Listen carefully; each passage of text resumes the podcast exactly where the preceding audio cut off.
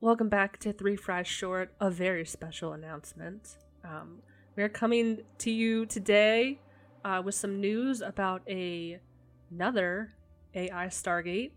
Yes. This is Stargate Atlantis. Yes. Dun, dun, This is- super exciting. Um, I know everybody, if you've listened to us from the beginning, you know you've heard us talk about The Companion. If you haven't ever heard of that, uh, the Companion.app is a.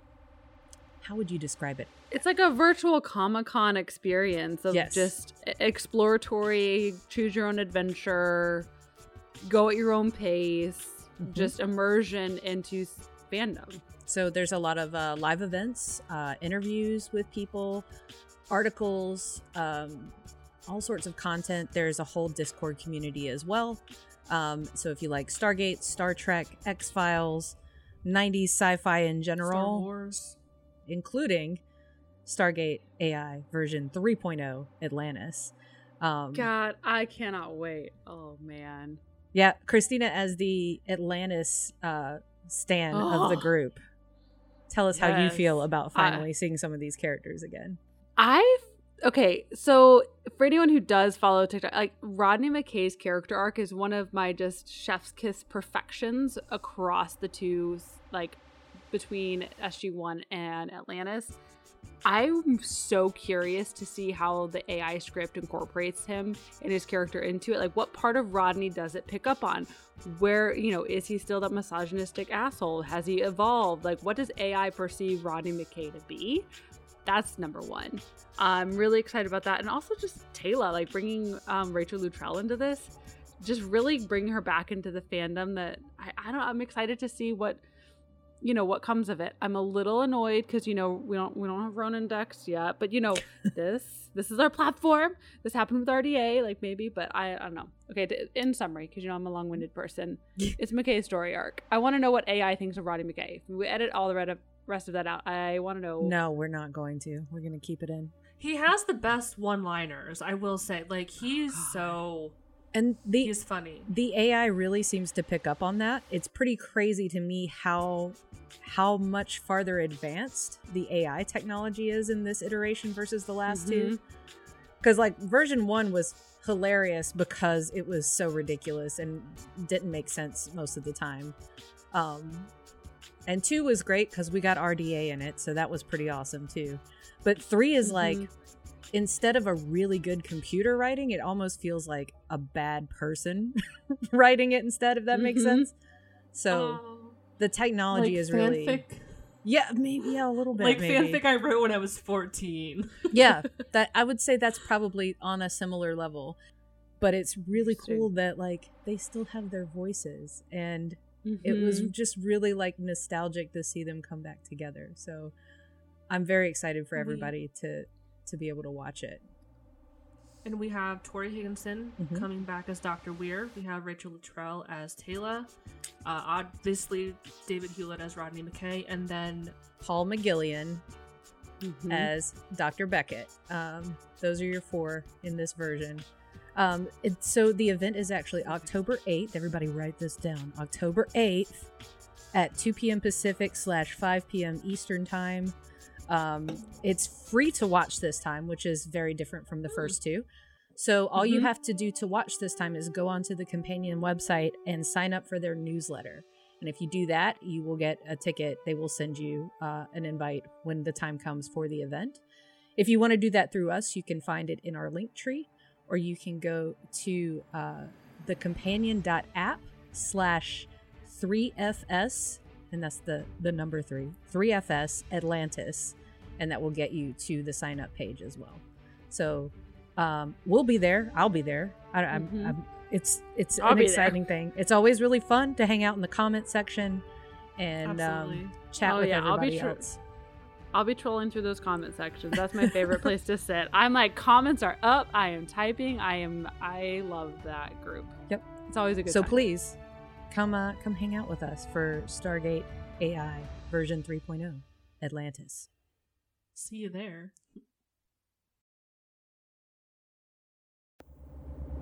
Dr. Jackson gave me the news of a planet far away.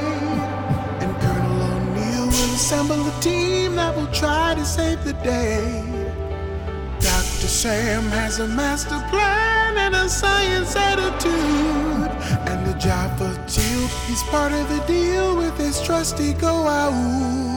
It's just a regular day, it's Stargate Command, and it might be hard to understand.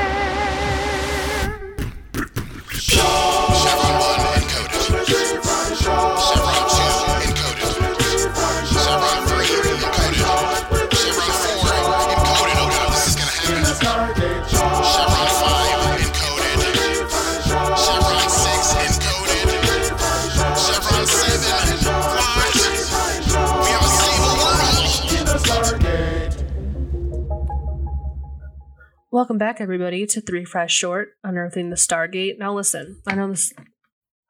I I proposed this because we never introduced ourselves. I know we brought a lot of people with us from TikTok, but if you're just joining us, you're probably like, "Who are you, ladies? How many of you are there?" We're just random voices, just, Just- random people. So, I am Sarah, one of your co-fries. I, I mean, I'll go next. I'm Rebecca, a co-fry. That that is hundred percent what we are now. Co-fries. yes. We're co-fries. Um, I'm Christina, and sorry, I was having the giggles. So that thank you for Rebecca for jumping in on that one. Yes, I am. I am the third co-fry. There are just you made three us of break the normal order of things, I know. I'm so sorry. Uh, So yeah, yes. so hi, if you're just joining us recently and have been confused over the last however many episodes. I mean, I know our voice acting is just so confusing and top notch, amazing mm. when we're reading through these things. You must think there's like mm-hmm. 50 of us, but mm-hmm. there's just the three. Mm-hmm. Yep. So our amazing talents. we're back with a double feature because we are such kind, gracious co-fries. We would not make you wait till next time when we post, like you know, when when you had to wait in the '90s for the new season to come out. Oh, the 90s. We we did our time in the '90s, guys. We're We not doing that again. Never. So Well, we also do it enough by like delaying episode releases every now and again. So I Mhm. feel like we owe this we one. owe it to you. We yeah, owe we owe it to we owe you. it. we do. So we are coming at you with a double feature, season two, episode twenty-two, which is the season finale, Out of Mind, following directly back to back with season three, episode one, Into the Fire. But before we get into that, we have a fry box, so we got to Mm. jump right in. What have some size? We have a to make. we have a very a- it's like a super, Supersized super meat. sized fry box today. Supersized. um yeah let's get into it uh so first and foremost i've actually launched our youtube channel it only took a year and a half Finally. Sorry, Um, y'all. and it is I get to letting me upload all the long form stuff so right now um it's you know the companion segment with us on it and and uh Suanne Braun uh, but there will be other i'm going to be uploading our special guest episodes and maybe some other episodes um that are backlogged um but more interestingly uh we're going to be starting to do more live casting of our episodes um if you enjoy listening to us on Anchor or Spotify or Apple or whatever, all the episodes will still be there. There's no change in that. But you would potentially have the opportunity to watch us live as well. But that is contingent on our second announcement. Does anybody else want to talk about this one? We started a Patreon. We started a Woo! Patreon. Um, so in order to be able to do all of these fancy new things for everyone, it's starting to get a little more expensive than like I want to pay personally. Not gonna Mhm. lie. Um, so we started a Patreon. Um, if you go to patreon.com slash three the number, three fries short, you can find us there. There are some multiple tiers of different different options for you. Anything from two dollars a month all the way up to like thirty dollars a month if you really want to do that. Dang. What are Um, the tiers? Can you go over them because I love them? Yes. Can so we pull it up real quick here? Patreon. do it. com slash three fries short just to make sure that link is still working as well. Yes. So the tiers uh, are first, you are random Jaffa number three. If you give us two dollars a month, um, Jim the Jaffa. Jim the Jim Jaffa. Jim, that's what I'm going to change it. It's going to be Jim Jaffa now. Um, so at this level, you're mostly just giving us support, um, and a good chunk of that goes to like fees from Patreon anyway. Um, but you will get your name typed as a patron of the show. So I'm going to start having all of that listed with our show information. So you will get a general typed shout out. Uh, the next tier up is Walter at three dollars a month. And uh, it says, "Ah, steadfast Walter, you're the ever-present Mm. rock that always gets the team back through the gate."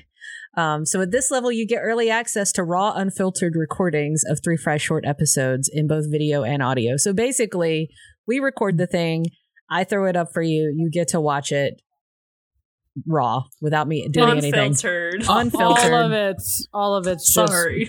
hot Good mess. bon voyage with that. Um, Buckle up. buckle up. up. At five dollars a month, you are Siler, and uh, you get it done no matter what it takes. At this level, you get early access to raw, unfiltered episodes, and you get that access to those live recordings and events, including any special guests that we may have come through, which is another announcement we will have here in a moment. Uh, at seven dollars a month, you are Major Davis. Um, you were a little standoffish at first, but really showed your true colors when it counted. Uh, at this level, you get all the first access to the live. You also get access to the Three Fries Short Discord. So if you're already on our Discord, welcome. You're already there. um, but from this point out, if you want to be on our Discord, you, you got to be a patron. So, Mhm. um, and you also get behind the scenes look with access to Sarah's very own recording notes. Oh yay. Y'all, that that's worth it. Like, I'm sorry, but like, So I will Mhm. I will send you literally the the raw like Sarah's notes that we we do episodes from every every time. So it's pretty interesting. Typed out in Apple Notes. and they're beautiful, beautiful, beautiful. Emojis and commentary included. The spelling autocorrects are are the genius Oh of it yes, all. Gator. Gators, Gems. Yep, yep. Mhm. the Java gems. If you really want to be awesome and pay ten dollars a month to us, you're Dr. Fraiser. Uh, let's be real. How many folks have you saved at this level? You get all the things from the previous level, and you also get invited. And I've put this up without consulting the other two fries, but that's fine. You get invited to a once once monthly Q and A slash chat. So to just be anybody at this level and above, hang out with us, ask us Mhm. anything, or just chat about anything. So Mm-hmm. um, Mhm. 20 see i did this for you christina i made rodney mckay a higher up one I love it. Thank you. Appreciate it. at $20 a month uh you get all that stuff but you also get an audio shout out in all the episodes so we're going to go really npr on you and be like this episode brought to you blah blah blah blah blah blah at the end um so our credits are going to get longer but we will mention you we will shout you out uh, and we promise to not send you any lemons so No lemons. No lemons. No lemons. And then finally, at thirty dollars a month, you are General Hammond. So you're in charge of like everything, including closing the iris. Um, so at this level, you get all of those things, but you also get to close the iris once a month. So that means there are only Mm. four four op- four people can have this uh this level. So Mhm. it- this is limited to recording versions. Uh, so the lives, not really. Um, it'll be tagged on to the recording versions, and it's also does not apply to any special guest episodes because they always close the iris for us on those. It's the polite thing to It's do. the it's the polite thing to do. The And I'm sure you're so- thing. I'm sure you're so bored of listening to us close it. You guys probably have way better ideas than we do because we're Yep. just like, oh, what the? I don't know anymore. Yep. So that's our that's our Patreon. Um and it's really you know, the more that we can do, the more that we have some some financial support, it's more that we can do basically. Because right now we've been operating on nothing, nothing at all. So um, there's uh, the live streaming software that I want to use that um, to be able to do much of anything in it, you kind of need to have that paid level. Um, and just other things that we hopefully down the road can do, like actually making more merch and stuff that kind of takes money up front to be able to make all of that happen. Um, And of course, as a patron, you would have first access to all of that as well. So, yeah, that's my spiel on our Patreon. I spent a whole day down a rabbit hole creating it. So, It's a it's a beautiful thing. I was actually when you said, "Oh, I'm going to put it together," I was like, "Okay," and then I looked at, it, I was like, "Oh, she like I put it together. this is Really? this is a Yeah. work of art, this is a work of art. work of art." So, um, it's fantastic. I like how all of these announcements in the fry box kind of lead from one to the other. They So do. the YouTube leads to the Patreon, which Which leads, leads- to a special guest announcement. I feel like you should. I feel like you should keep continuing because you did the effort on this one. Like you get to announce this one. Like I I don't feel. I think it's also very appropriate that we're announcing it during this episode specifically. So, Yes. we are. Can Okay. go? What's there?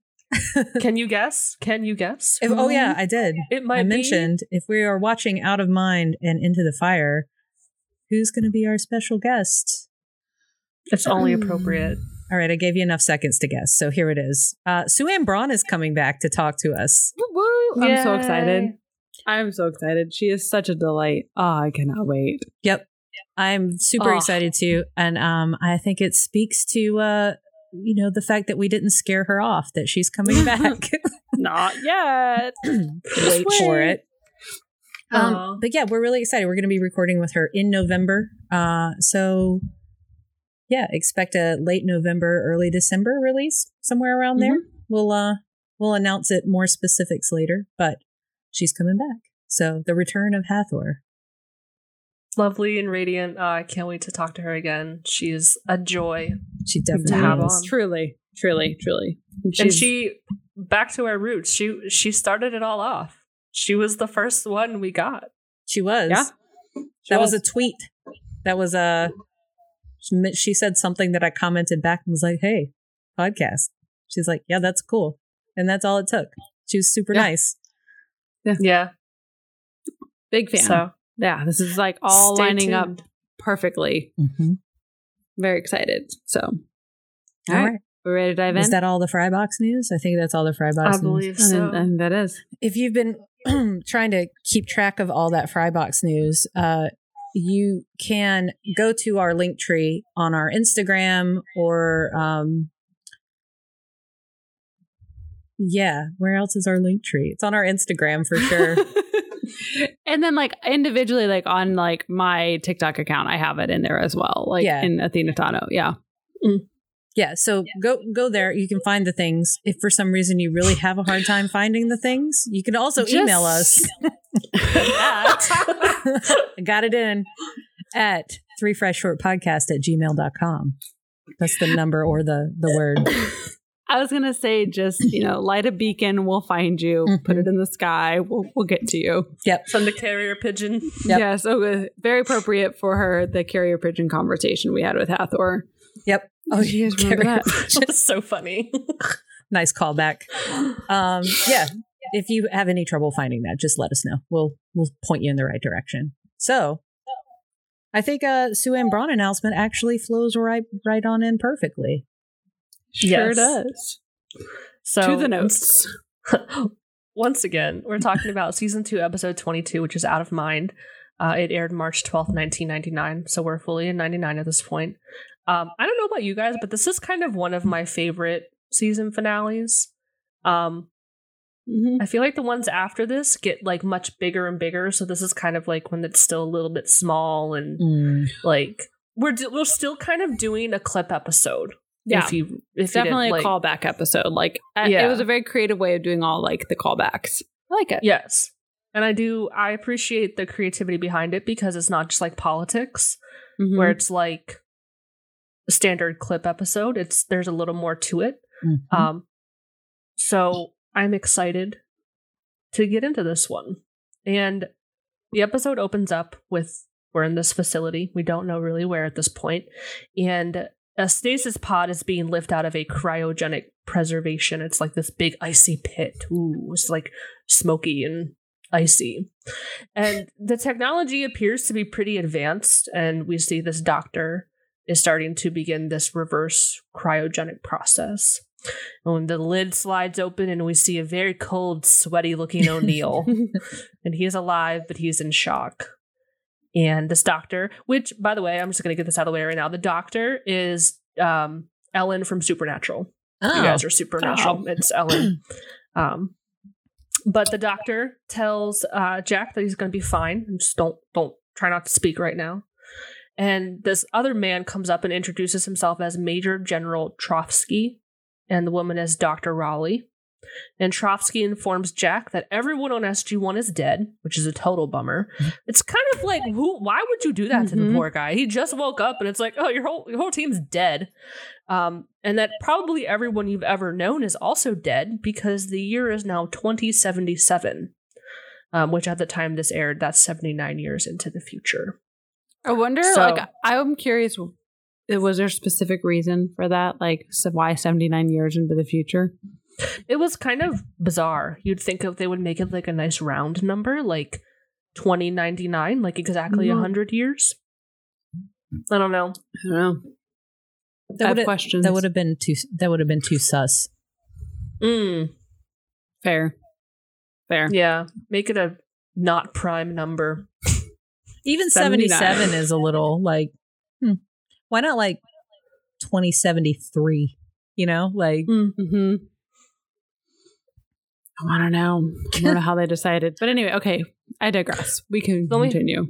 we have the opening credits and then we see jack he's still on this table he's pretty out of it and he asked like how did he get in this situation and Trofsky was kind of hoping that jack could answer that which is a lot to ask of some dude who Mhm. was just frozen for like 75 years and you told him that everyone he knows is dead so it's like hey i'm gonna pile more on top of you and be like tell me what you remember um but Jack doesn't understand, like he's not sure, and he was like, "I was hoping you could help me out with that, bro." And Trofsky says that he was sent through the gate already frozen, uh, probably by some advanced culture.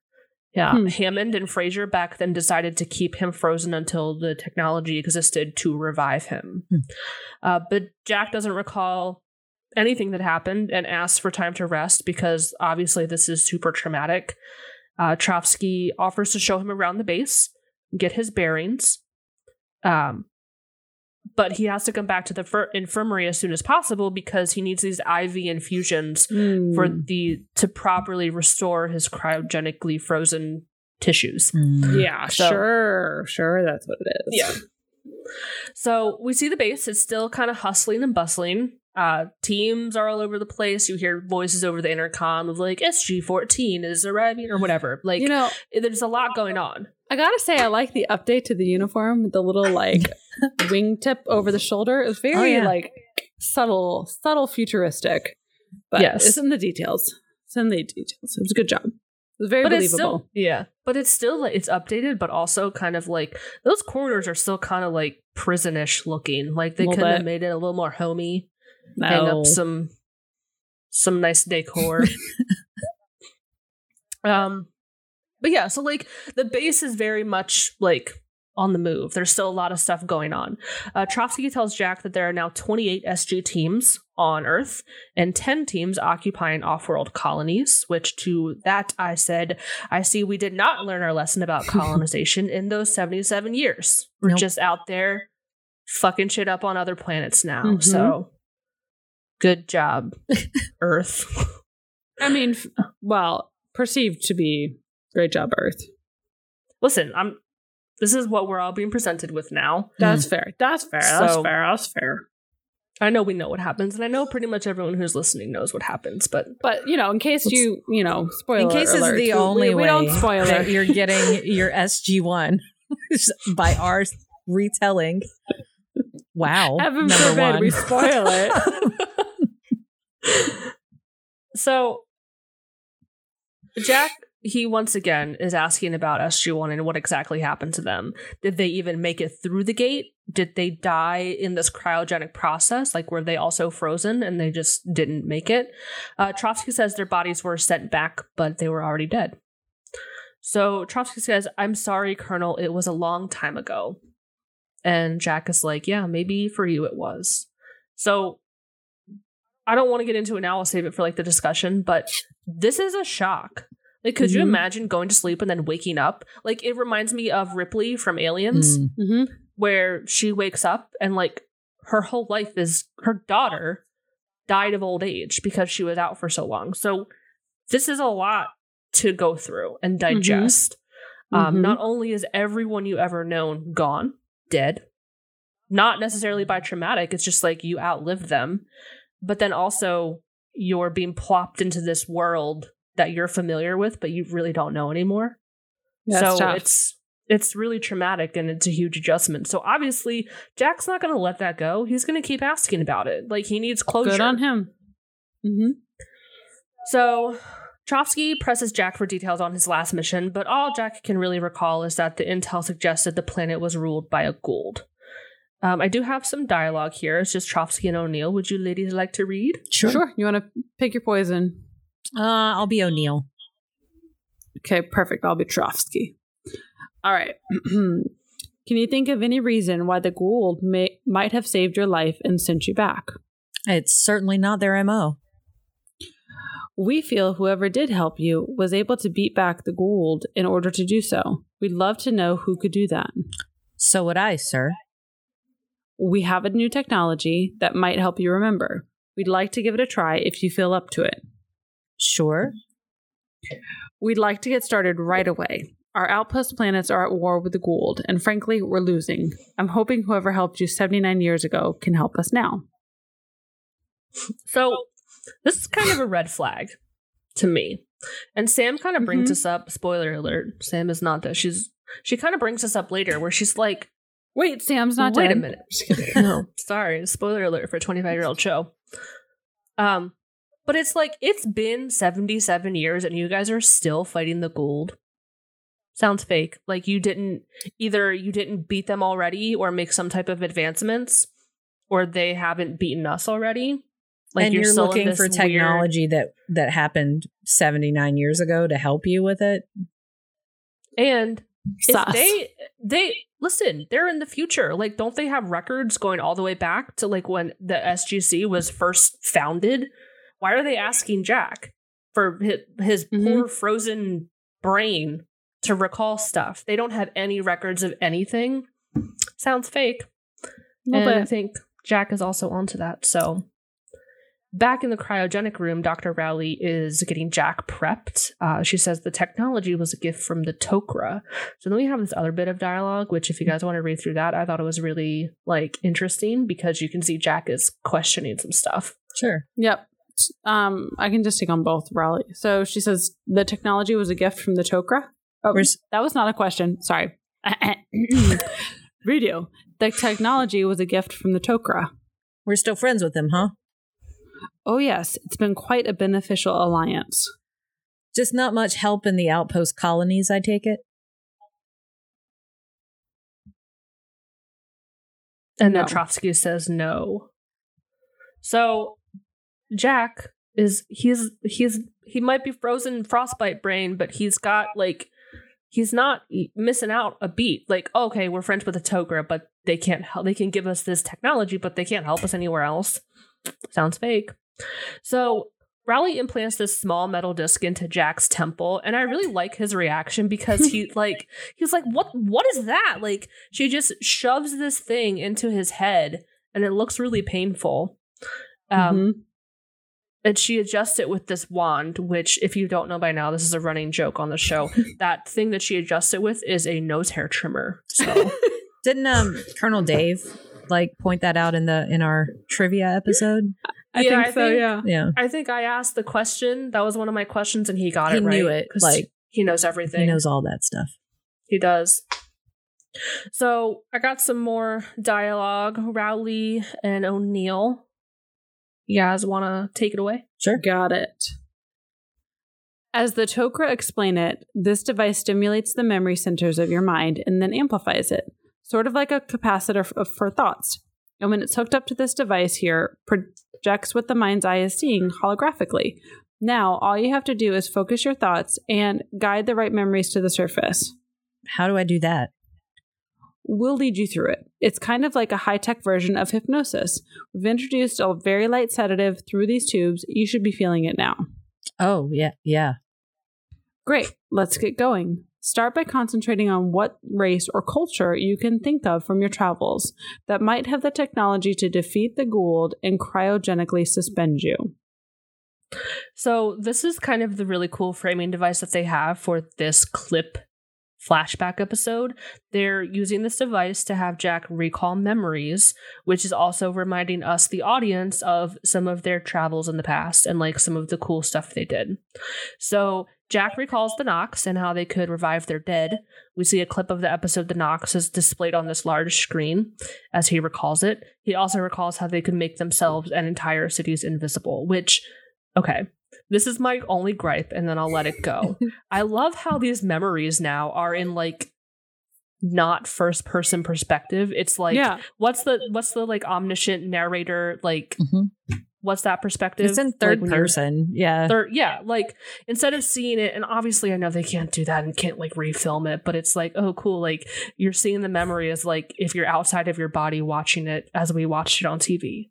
So Right. memories are now being displayed in third person. I, they do that a Um, lot on, on a lot of different television shows and everything. And it's like, like you could at least have picked shots or something and kind of recut it in a way where you like at least didn't see Jack, you know? yeah. But And there's times when they cut away from the screen. So like when it's on the screen, it's obviously like what Jack is seeing, but then they kind of like they don't show they show it as if like it the, I don't know how to explain it, but like it's not being shown on the screen. It's being shown as just like a, an excerpt from the episode mhm. But as the clip.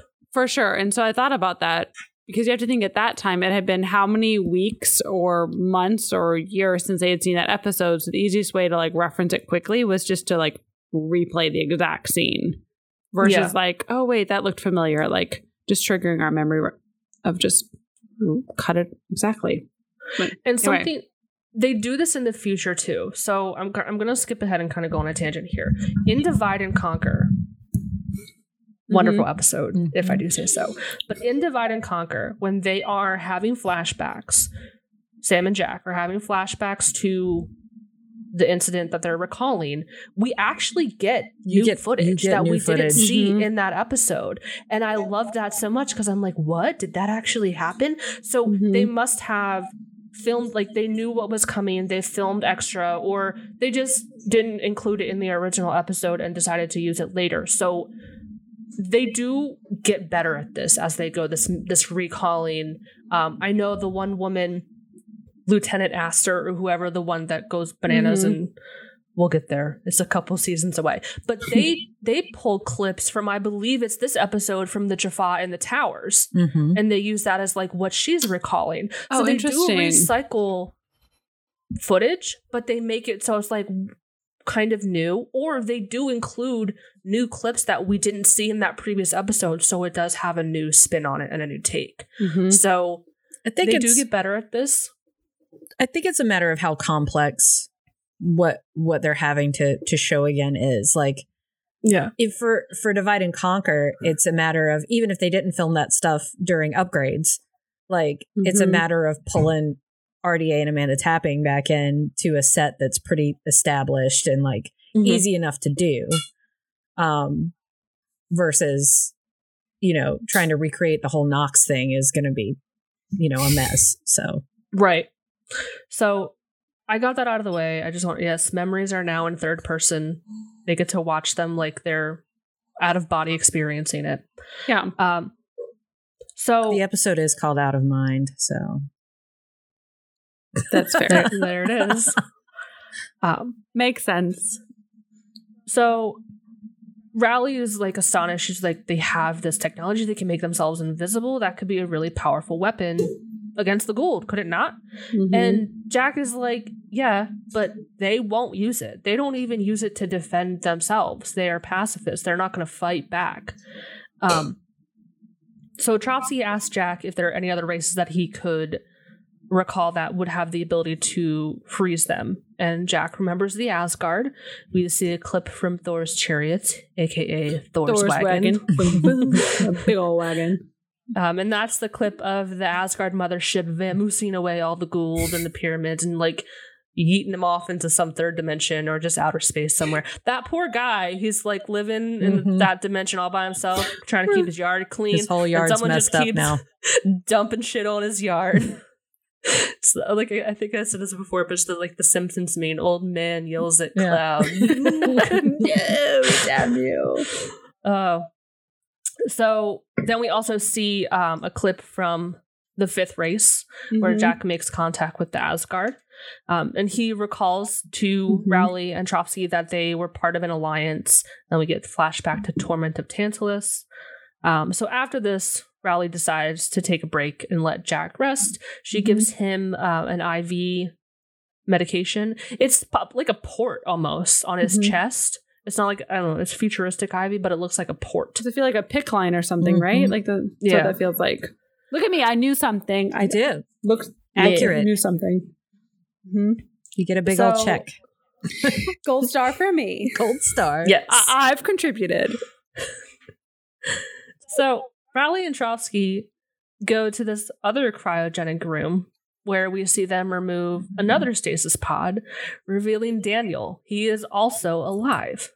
And he doesn't say anything. He's all sweaty and cold and I'm here for it. Oh, falling out. let me just phrase that. I'm just kidding. Uh, I was gonna say, oh, I'm just gonna say it because Adam was watching it with me. He's like, "Oh man, you see his nips." I'm like, "Yes, thank you for observing that." Yes, we do see Michael Shanks' bare chest. Um, I'm not upset about it. And then in another cryogenic room, another pod is being removed. And Trofsky is like, hey, we gotta be careful because this one's got naquadah in her blood. And of course, it's revealed to be Sam, who is also alive.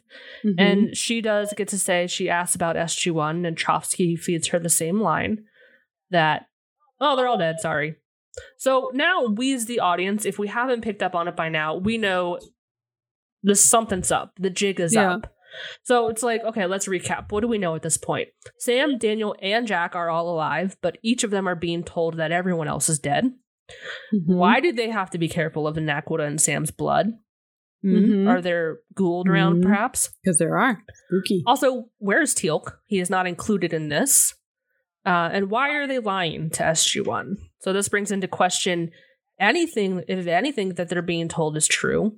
And we, as the audience, as I wrote in my notes, see that there is fuckery afoot. there is So- major fuckery Major- afoot. Major fuckery is afoot.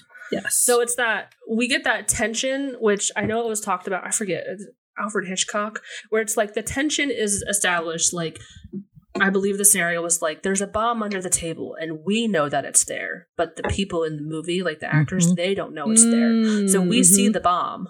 Nobody else does. hmm But I'm sure because they are very smart cookies, they know like I, and, and this is I'll bring this up in my discussion again, but whether it's they don't buy it because something is suspicious or they're just having trouble accepting what they're being told, they're suspicious. Mhm. So Sam is also hooked up to the memory recall device. Uh, apparently, she is not given clothes at all. Nope. Jack was at least given like an SGC like updated jumpsuit. Poor Sam I- is just left with. I got comments. I got comments about that, but hanging my lantern on that one. We'll revisit that. Mhm. Um, There is one potentially there's one redeeming, shining no moment. no. So there's one, and I don't buy it because I think having her in no clothes, this is not the reason. But you could potentially excuse it by saying they didn't want to spend too much time that close to her because of the naquadah thing. But Mm, that's a stretch. We all know why it actually happened. I don't think they gave Daniel clothes either, though. No, Daniel got back into clothes way quicker. Like, I I paid attention to that. Well, Sam didn't get close. anyway. We'll get to when Sam gets close. We'll get we'll, we'll, We'll we'll get, to, to when that. Sam gets close. They never gave her clothes. They never gave her clothes. No. All right. So we get this interaction between Raully and Sam. So if you guys would like to take it away. Sure. Um, well, it's important that we know who would have the technology to do this. Why? Because, Captain Carter, anyone with that technology would be a very, very powerful ally against Apophis. Apophis. Isn't he dead? Well, of course he is. We're merely trying to stimulate the region of your memory that involves doing battle with the Goa'uld. It might help us in our current battles. Okay. Well, we did fight the Goa'uld a lot. Tell me how you defeated Apophis. So Sam Mm-hmm. is she didn't miss a beat because she's like, "What? He's dead. We killed him two episodes ago. Where were you? Mm-hmm. um and again like if if they were in the future they would have records of all of this and if Oh, yeah. apophis really wasn't dead she could be like yeah he did die but then you know he was revived by sokar like we have record and then he came back like they could tell her stuff it's kind of it it's just I, I get why they don't buy it because it's like we've been sleeping for 75 years like you don't have any records of what happened yeah. sounds like you did a piss poor job of running this show man Suspect. Mm-hmm. so sam recalls the events of the season one finale which wa- was it serpent's lair serpent's grasp one of It was one of those, Those serpent episodes. episodes. They Mhm. use those a lot in titles. Yes, but when they destroyed those two Goa'uld motherships.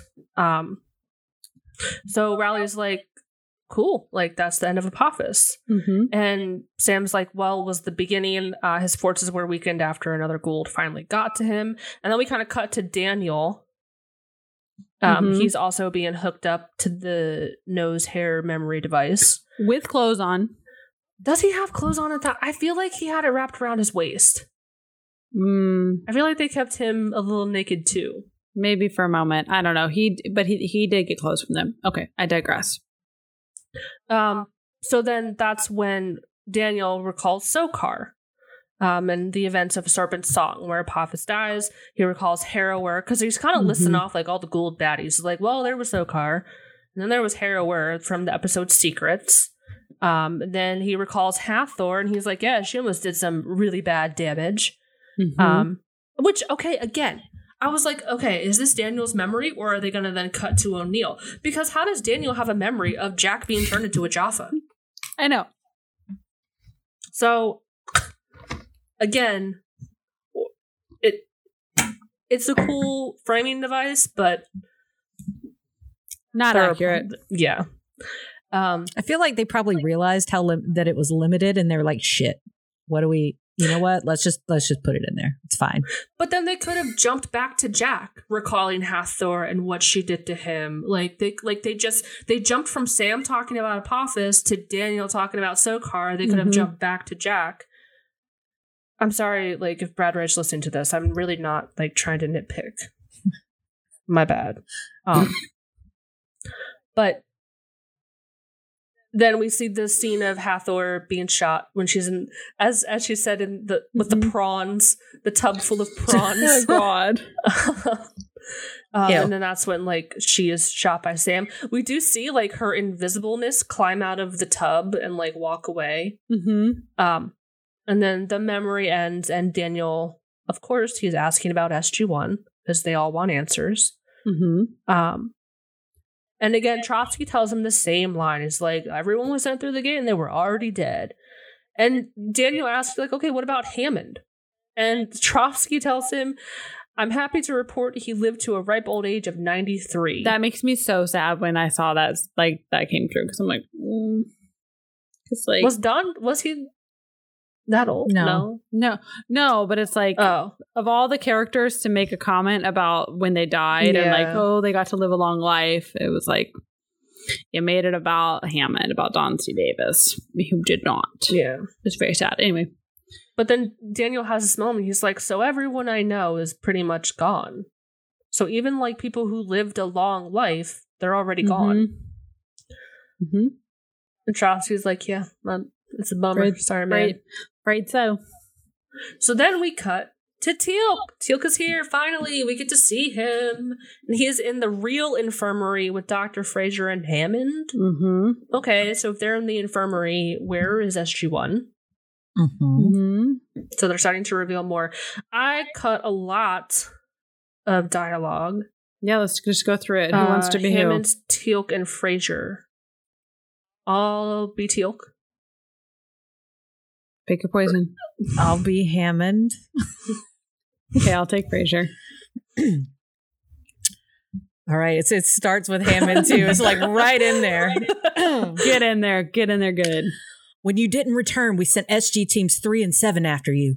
They found you lying next to the Stargate. There was no trace of Colonel O'Neill, Captain Carter, or Dr. Jackson. We assume they were captured. You have no memory of this, Teal'c? I do. It was a mixture of Horus and serpent guards, a very unusual combination. Serving, Uh, him and Fr- sorry, Oh. him and Fraiser exchanged worried looks. serving what Goa'uld? That I do not know, General Hammond. I will return to the planet immediately and search for the answers. I can't let you do that, Teal'c. General Hammond, I will not remain idle while my friends may be in danger on this planet. Teal'c, you've been unconscious for three weeks. That's not possible. My symbiote would have awakened me long before the period of three weeks. You were barely alive, Teal'c, with substantial internal injury. Dr. Fraiser spent most of the three weeks at your side. I'm convinced it was her refusal to give up that kept you alive. I am in your debt, Dr. Fraiser. General Hammond, permit me to return to this planet to search out my friends. If their bodies are were not found by my side, then they are prisoners. If they're prisoners, they're long gone from that planet. We sent out UAVs, balloons, our best rescue teams found nothing but scorched earth. There was no trace of them. They could be moved to any Goa'uld stronghold. You'd be searching for a needle in a very large haystack. Perhaps, but I must try. Teal'c, I understand your desire to do something, anything for SG1. I feel the same way, but I cannot expend any more resources on this. I'm sorry. Request denied. If the people of the Tau'ri have given up hope on SG1, then it is with great regret that I must leave this world and return to my people. You mean you want to leave the SGC? That is correct. I can't let you do that, Teal'c. I won't let you do it. General Hammond, I hereby respectfully inform you that I must take my leave of the SGC. Therefore, I am no longer under your command. I can't allow you to do that. You represent too great a security risk. General Hammond, I would die before divulging any information concerning this world. I believe you know that. Yes, I do. I will depart in one hour. And Chris Judge, like Teal'c, actually starts to cry. It was super Mhm. like, because I was like I was watching it and I was talking to Adam, like Adam, it looks like he's gonna cry, and then you see like he does start to cry. Mm-hmm. It was really emotional because Mm-hmm. he wakes up so far after the fact where Hammond has already done everything in his power that he can do. And Teal'c is like, he's he's like, what can I do? There's he's powerless.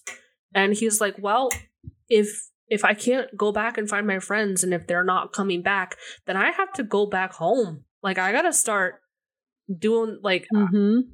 you know so i feel really bad for teal'c in this moment because he's like i'm back on my own again like i really had i had sg1 and we were Mhm. a team together and now they're gone and now i'm like i gotta go start rebuilding on my own and like go back to chulak Mm-hmm. It's tough. so back wherever jack is in the the infirmary the fake infirmary he pinched his iv His sneaky, little sneaky little bastard. mm-hmm Sneaky. prevented any of these drugs getting in his system. And he overhears Trofsky and Raully. They're speaking in Goa'uld, and they leave the room. So Jack coughs to get the attention of this nurse or attendant, and as soon as this orderly comes over, he like attack. Jack attacks him to like.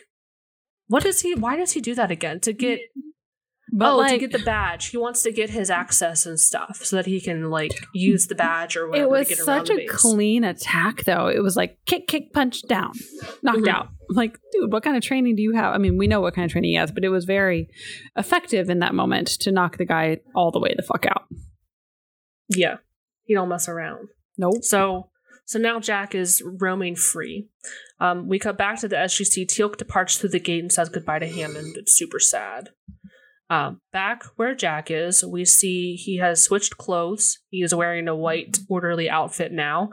Um, and he stole the guy's badge so that he can gain access. He's he goes through, I believe it's like an elevator, like what it would be on the SGC. Mm-hmm. And then when he gets to the next level, it's all gold corridors and shit. We're all in front of him. um, and then we see some Jaffa come out and he hides in the hidey holes because, if anything, at least these Goa'uld motherships have lots of places to hide. Um, he wanders through the corridors, hiding. Two more Jaffa appear.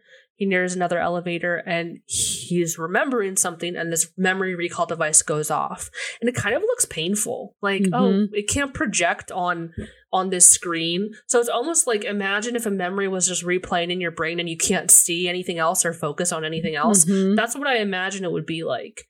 So he's it, it's almost like taking over him. It looks like it's painful. Um but he's remembering the i believe it's the Goa'uld mothership that they destroyed of Apophis because everything it looks very familiar. Um so he's recovering from this sudden memory and he gets up off the floor. He's walking down these corridors and he finds where they're keeping sam. And he attacks the orderly that's like bending over her to like probably administer more drugs. And he wakes sam up who still does not have clothes. Nope. um is surprised to see him and she's like i thought you were dead which this was kind of interesting she's like i thought you were dead and that triggers the memory from message in a bottle Mhm. which displays on the screen of like when he was shot through the arm and like pinned to the wall Mhm. so it's kind of invasive to just be like anything Yeah. that you think of projected on the screen weird I don't like it. Um, but he's like, yeah, these things have a nasty habit of going off when you least expect it. Try not to think too much, which is like, know your audience, man. Like, Right. Try not to think too much.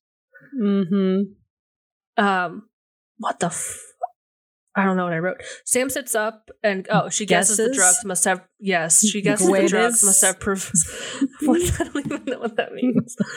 um, the drugs must have prevented her from sensing the Goa'uld. And then it's like she's kind of sitting up and she's still holding this blanket over her boobs. So like, Yeah.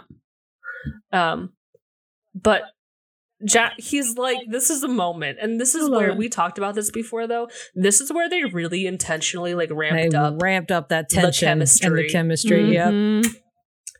because he's Mm. like looking at her naked back, like, mm, Mhm. trade clothes with that guy, as in like, Trade. Yeah. Yes. yeah, Oh, when the people come in there and he's just like that orderly's just Naked. naked, on the floor. Perfect. And I saw, I saw like, because I was looking up fun like trivia and whatnot for this episode. They talk about this part, and they're like, "Oh, so the guy's clothes fit Sam perfectly, and apparently he Mhm. was also wearing a bra. hmm I mean, awesome." yeah, of course. So they begin to explore this facility, and Sam notices the Jesus Christ, I don't know what that the good facility. The, that this facility that they're in looks like Apophis Was it mothership. was it Goa'uld facility? Oh yeah, yeah, probably. Um, and Jack tries to like shut her up and stop her from recalling this because he knows when it happened to him, like this Mhm. memory device took over, and Mhm. we see a group of Jaffa led by Raully. They're coming around the corner. He grabs her, like puts his hand over her mouth, and like hides behind a corner. And this is so funny because like. Again, they're really close. People have They're- made epic fan art to this Mm-hmm. this moment right here. Mm-hmm. I've said it before and I'll say it again. It looks like the cover of a very bad cheesy romance Uh-huh. novel. Uh huh. Mm-hmm. This is gonna be the, the screen grab that we post on Instagram when we release this episode. So Oh, You're absolutely. I've already decided. We'll turn it into a a novel cover. It's fine. Done. Love it. I'm gonna start working on that right away. Yeah. Can't wait. Anyway. Um but yeah, they're real close. Again, this is when they decided to really ramp up the chemistry. So I approve. Thank you. I'll take whatever breadcrumbs I can get. It's not breadcrumbs in this episode. No, they're they're, no- making it. they're whole obvious. loaves. Uh so yeah, like he has her hand or he has his hand over her mouth to like shut her up and like pulled right up against him and while these Jaffa kind of go around and they're hiding in their hidey hole. Mhm. So they find Daniel, they get him up to speed, and they're they're kind of like, okay, we gotta figure like where are we? I love Ja- this so much. and, and I have some trivia on this too. This is why I wanted to include it. O'Neill yanks open a door but finds only a blank wall, and he says, "Damn cost cutting." but then Sam is like, the facade is obviously part of a bigger Goa'uld facility complete with Horus and serpent cards. Which Daniel is even like, this is the second time someone is like, that's a weird combo. Horus and serpent cards? That's weird. Mhm. That's suspicious. super um, suspicious. So they enter the gate room. It's deserted. Like they've never seen the SGC like deserted th- this much. And the Stargate is fake. O'Neill like kicks it. It's like it's Mhm. fake. It's plastic. Daniel poses the question: Who would have spent enough time on the base to be able to reproduce it in this kind of detail? And then, Dun, dun, like the queen she is, yes, she just- reveals herself from being invisible right in the middle of like the Stargate too. Like, perfect. grand entrances. We see Hathor, Mhm. uh, and she heads down the ramp towards Daniel. Jack is like, I was so hoping to never see you again, lady.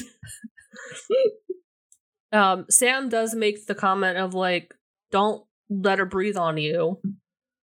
And Hathor's like, Do you think, listen, are you that dumb girl? Like, I thought you were the smart one. Don't you think that I wouldn't have gone to these extreme lengths if that shit would work again? Fair. Um, but then we get, I have this longer chunk of dialogue if we would like to read that. Um, Um, yes, mine just notes just skipped ahead, so let me come back up somehow. But yes, who wants to be who? I'll take my I'm one. not being Hathor. Sorry. I'll be Hathor. You want you want the you Um, want the Carter line? You want the O'Neill? Um, I'll do Carter. It's mostly Hathor. Yeah. It is mostly Hathor, yeah. Okay, so who am I? Sorry, I You're was getting O'Neill. caught up on my Uh, nose. Yeah. Okay, perfect. All I'm right, I'm Hathor. Do you like our guards? We managed to lure them from the remote outposts of our enemies. We are quietly building our forces before the system lords even know that we are alive. But doing so is difficult when we have to operate with limited knowledge of the state of the Empire. Let me take a guess. It's it's just a wild guess, but that's where we come in, right? We know more than you do. Perhaps.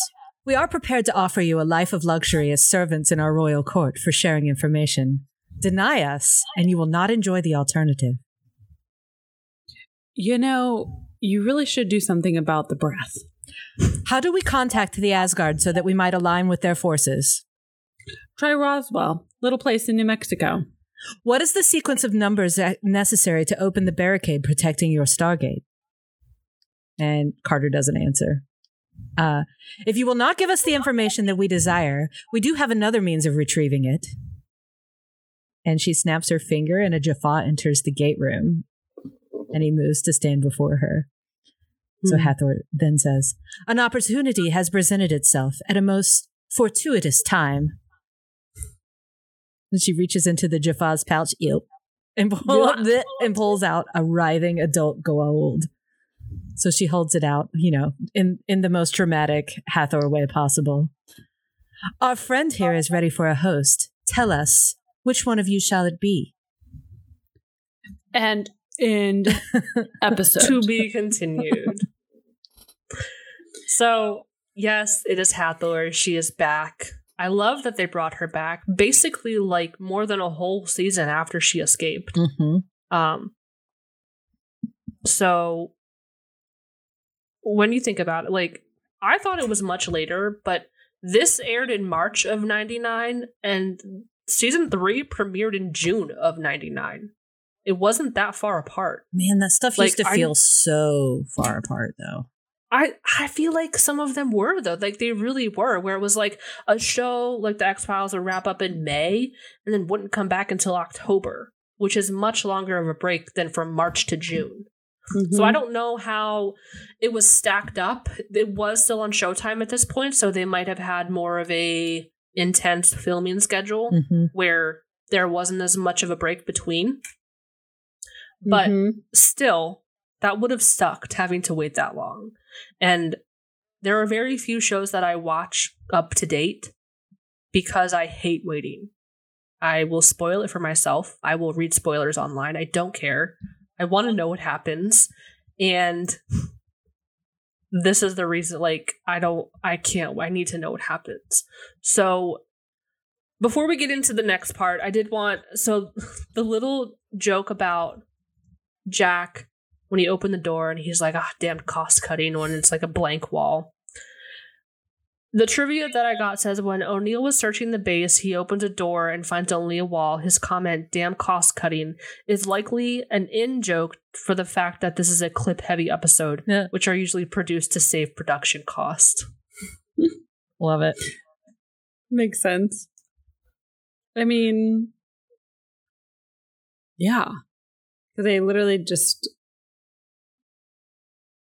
I don't know. I guess maybe I took it differently, but that makes sense. The interesting analogy because I just feel like on most set designs, it's like it doesn't go very far. You know, it's just like very facade-ish of like Yeah. I feel like building out like theater sets, like I don't know, interesting.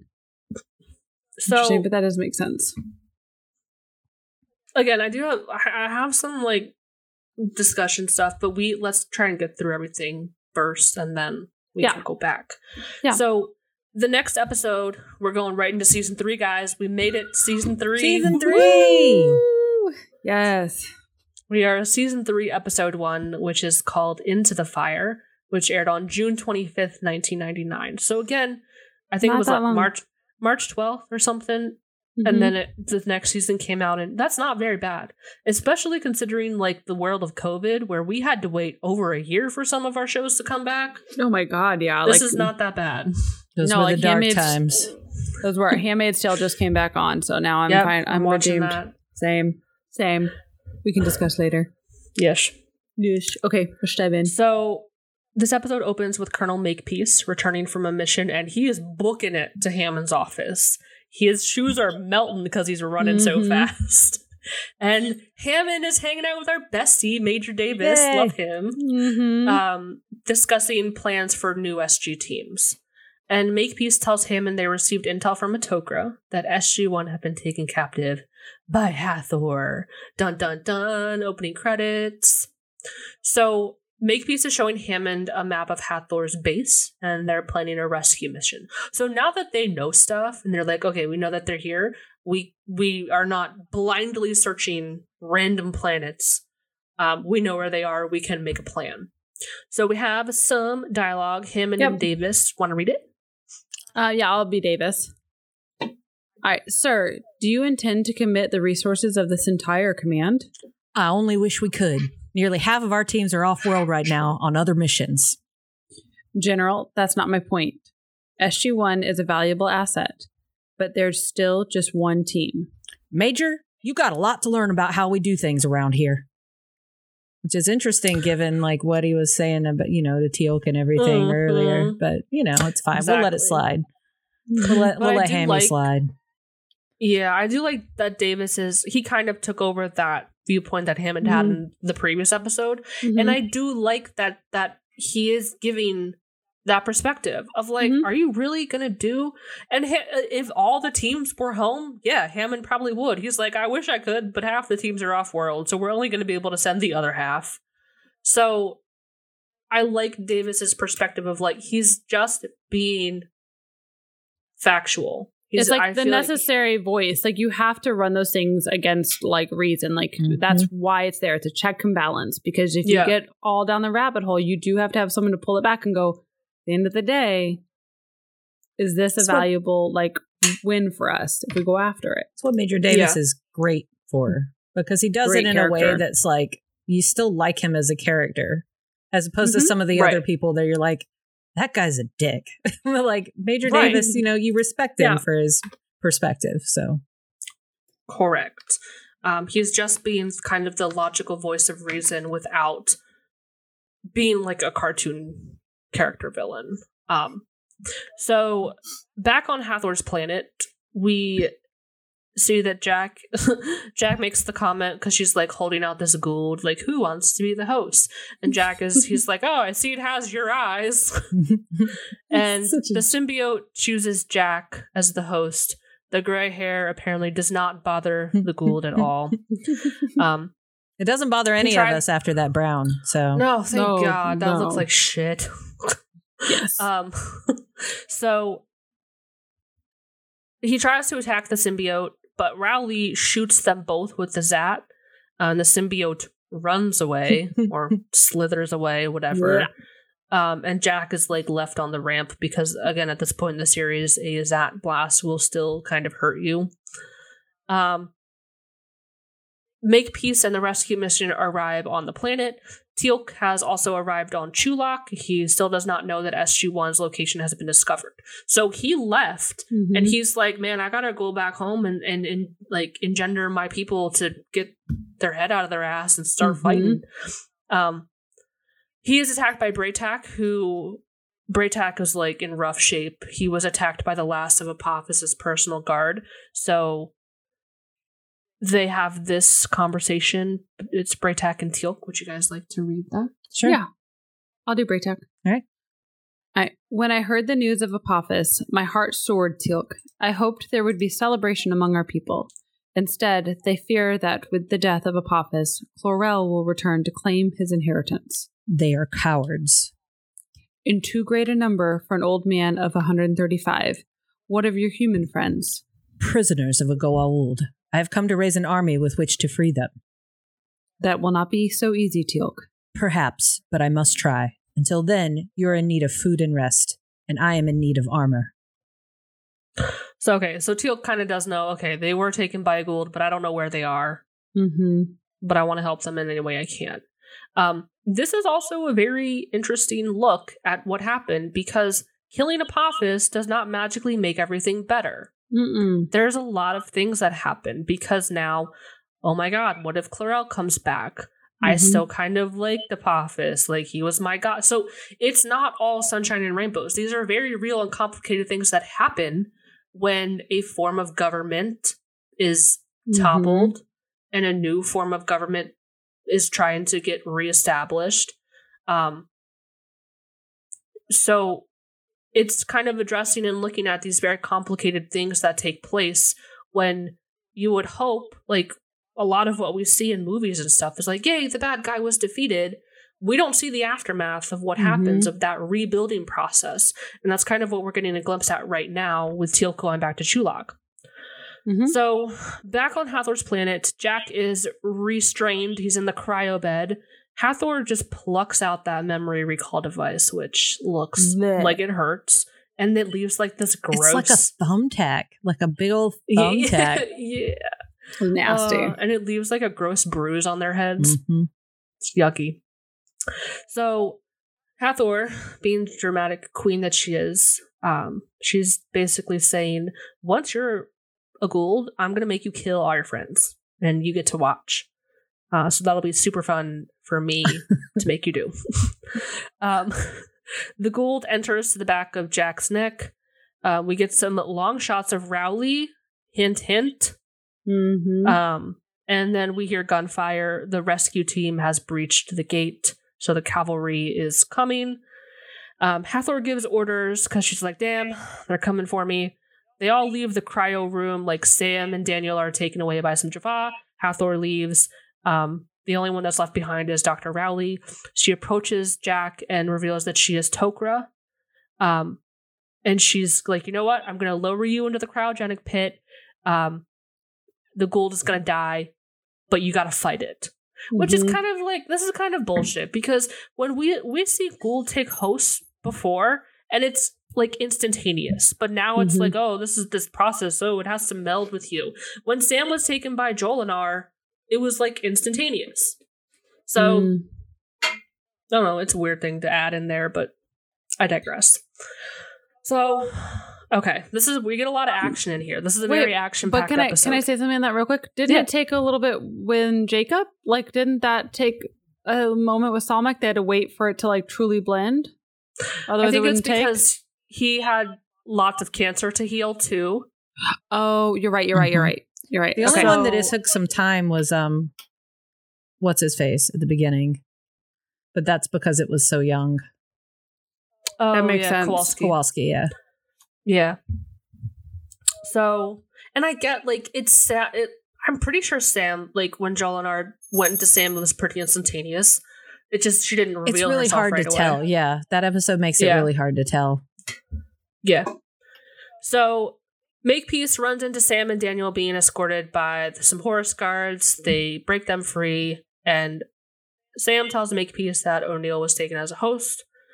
Back in the cryogenic room, Raully lowers Jack into the pit, but then Hathor comes back and she's like, What the fuck, man?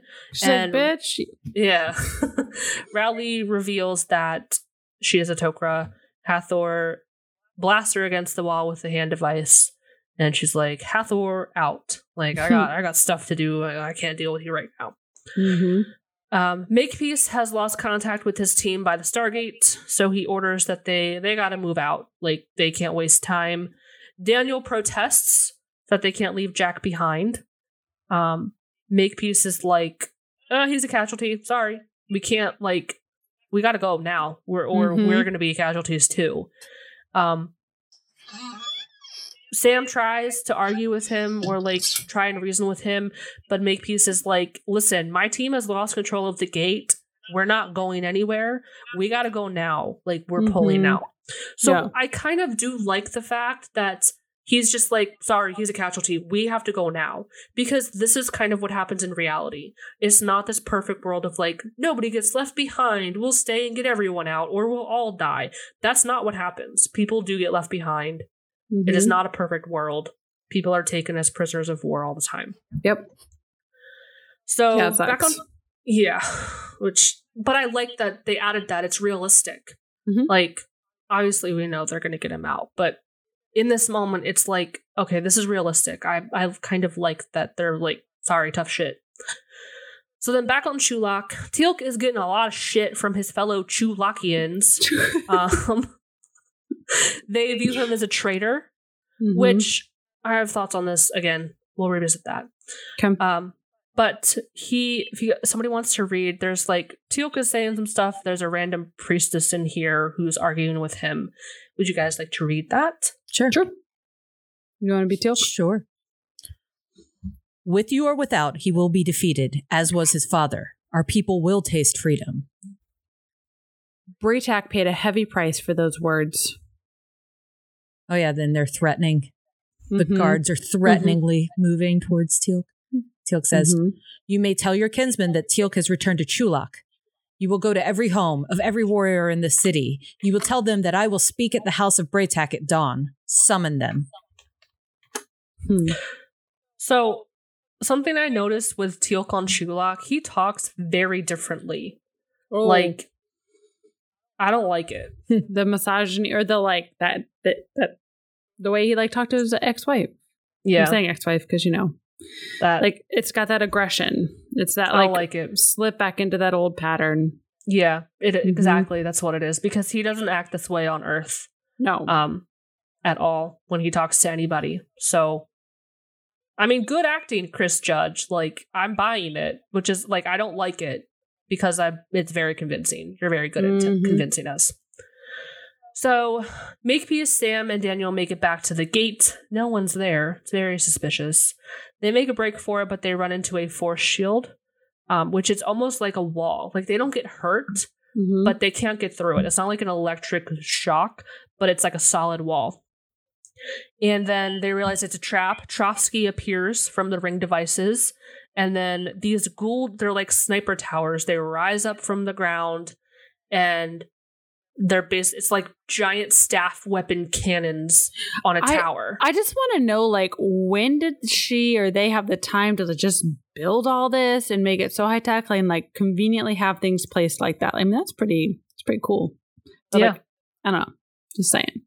when you think about it, though, if- when Hathor left in season one, she escaped through the gate, and we haven't heard from her since. That's true. So she had like a year or so to build up her forces. That's fair. And like she did, she grabbed like all these mismatch of guards who didn't really have a Goa'uld to go to. Like, I will be your mother now. Come to me. I will take you into my bosom, and you will be Yeah. my And people. They're going to do all that work for her. So Yes. And now I need to turn off my air purifier because it turned on by itself. I have it on a timer. Please hold.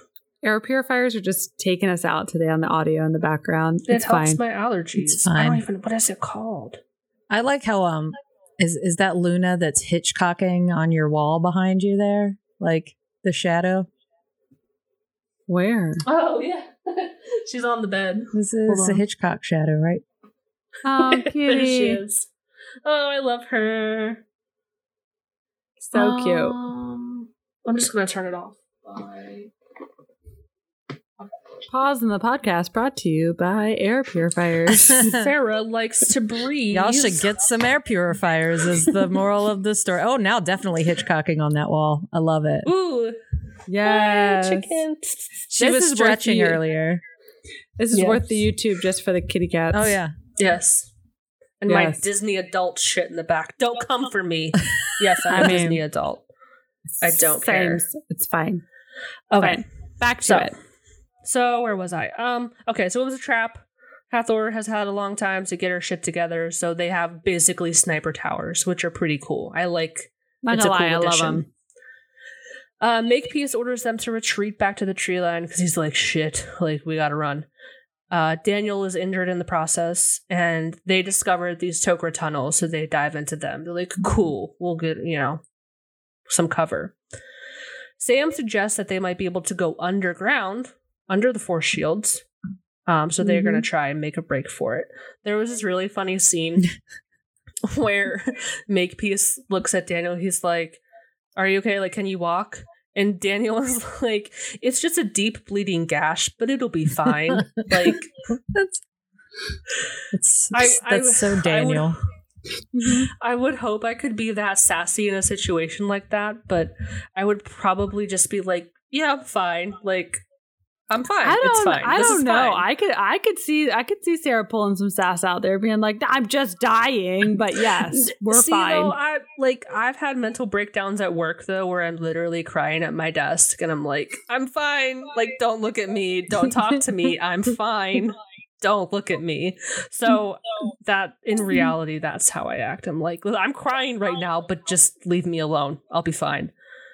Fair. Um, it also might depend on like who it is that you're having the conversation with. Like if it were one of us or like a close friend, like you would be a little bit sassier than someone you don't know as well. Like True. you know, True. conte- yeah. context.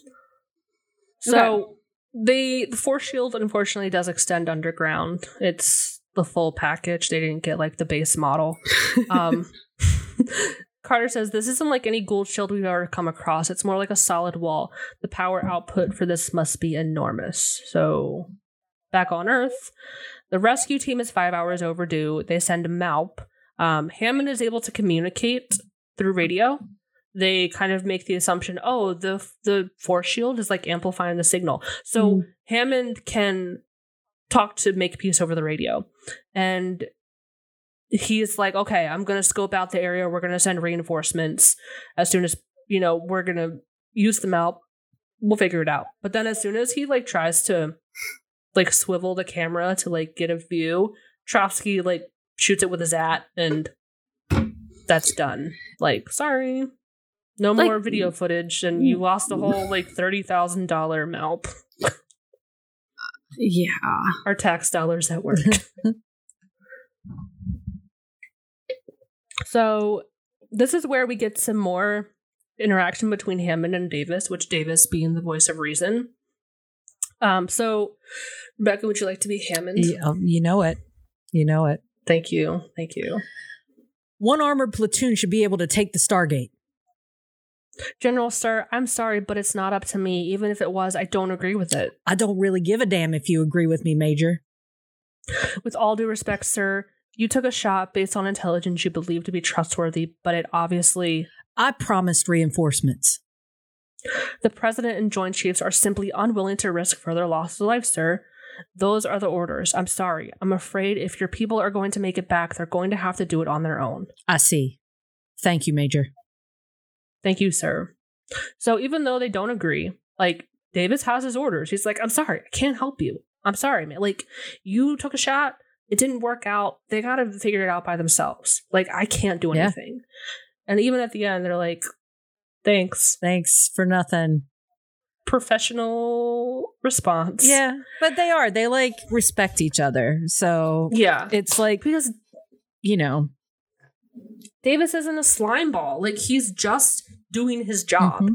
And sometimes your job fucking sucks and you gotta do shit that you don't want to do. Yep.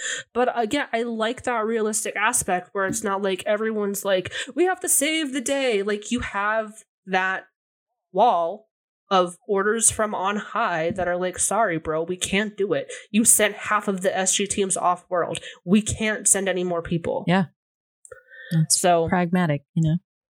Yeah. So then back in the tunnels, um, we have some dialogue between Carter and Makepeace. Mhm. I'll be Makepeace, and there's a Daniel in there. I'll get that too. and I'll be Carter. So, sir, I've been thinking the energy barrier extends for miles around the facility, so it must be powered from inside, some sort of field generator. Now, the Tok'ra use these tunnels to access the facility. they must lead to it somehow. Right. Request permission to go back and try to shut it down. And Daniel's like, I'll go with you. No, Daniel, you're hurt. Makepeace. I'll send an SG team along to back you up. Even if I can knock out the generator, you're going to need everyone you've got to take on those towers. All right, if you can, blow the generator just before our reinforcements come through. We'll try to take on the towers at the same time. That might give us a tactical advantage we need. So She's like, no, no, I've got this because I got to go, you know, save somebody too. I'm gonna save my husband. So, Um, so, but this is the kind of sticky situation they're in. Hammond promised reinforcements, and then they they lost contact because Trofsky shot them out. mhm. So they're banking on these reinforcements to show up. But then Hammond, like he made a promise, he he wrote a check that he could not cash because Davis is like, sorry, man, we cannot help you.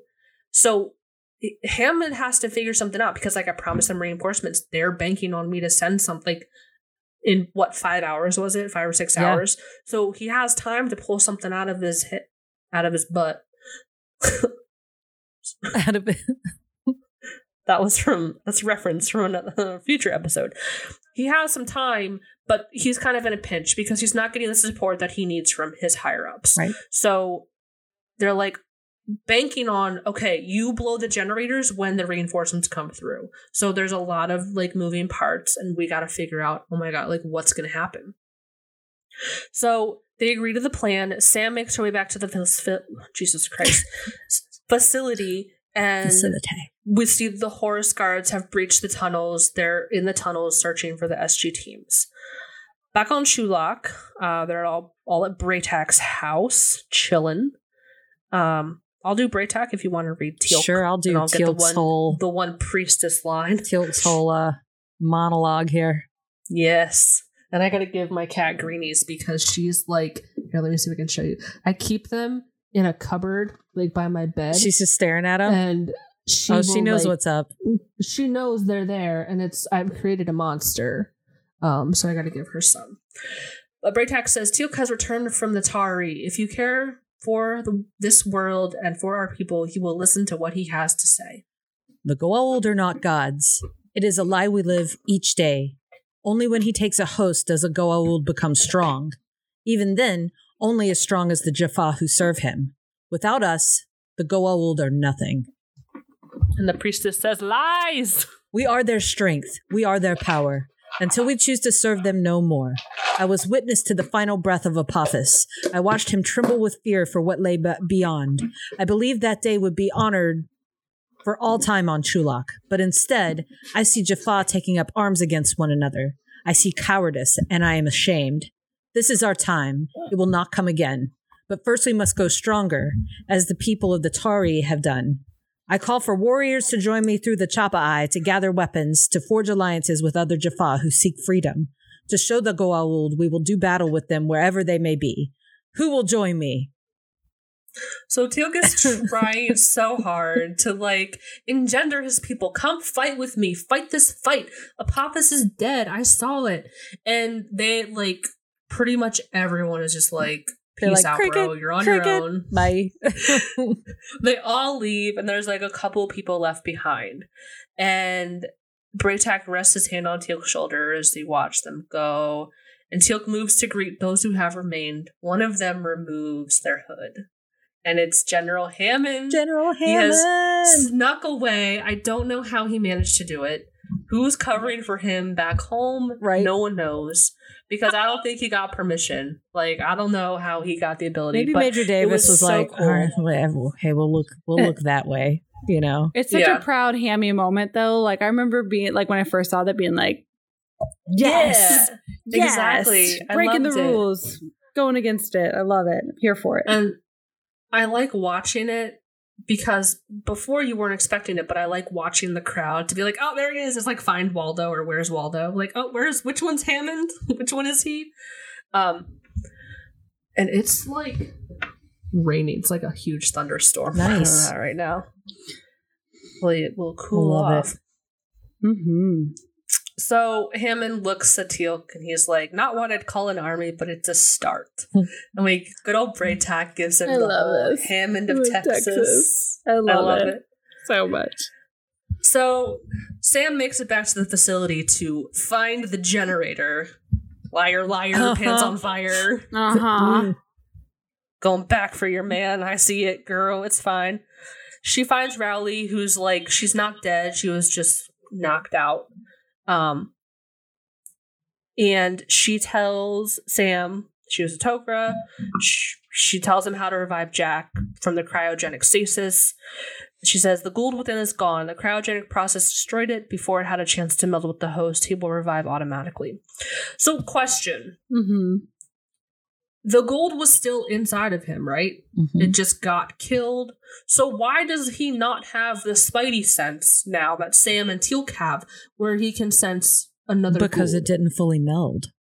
but it's Mhm. still inside of him. Yeah, but did Like, it have time to like his body still generate all has to that break it down. naquadah and everything? Probably not. Because it didn't like Isn't- get in his bloodstream. Like it didn't do the blend of the like systems. It just like the actual body of it died and decayed inside of him. Like it's almost like being digested. But wouldn't he still absorb it and then have that protein marker?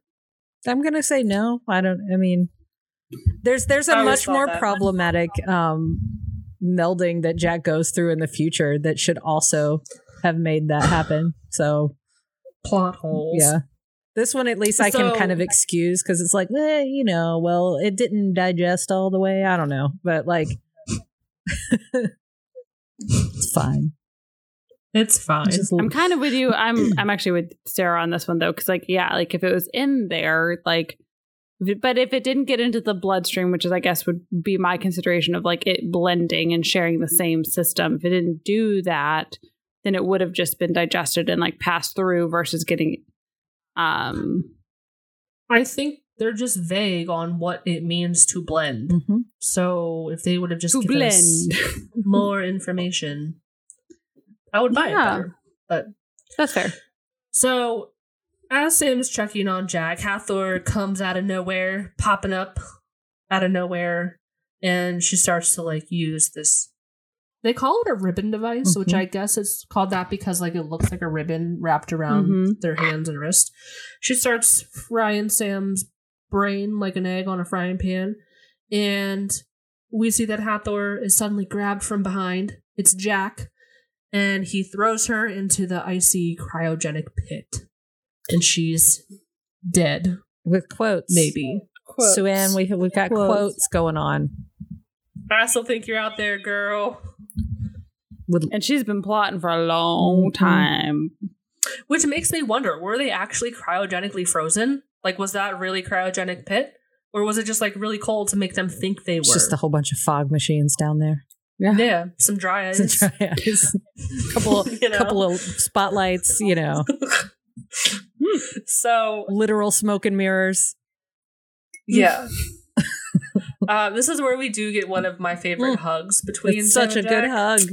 So good. So good. Uh, and we talked y'all about make me this in our super size Sam Jack episode um, because they're just happy to see each other, man. He's happy he's not a Goa'uld. She's happy he's not a Goa'uld. She's also happy that her brain is not being scrambled anymore. And he's It's really, really moment. fucking cold. So, you know. It's a good trope. I'm Mhm. very cold. Hug me, keep hug me warm get with your warm. bosom. yeah. There's some practicality involved in it. yes. Um, so she, while they're hugging, which while they're hugging, they're having this conversation. She says, Colonel Makepeace came through with half a dozen SG teams to rescue us. Trofsky got cut off by the Stargate. He's using the energy barrier somewhere in this facility. We got to find it and blow it before Hammond sends reinforcements.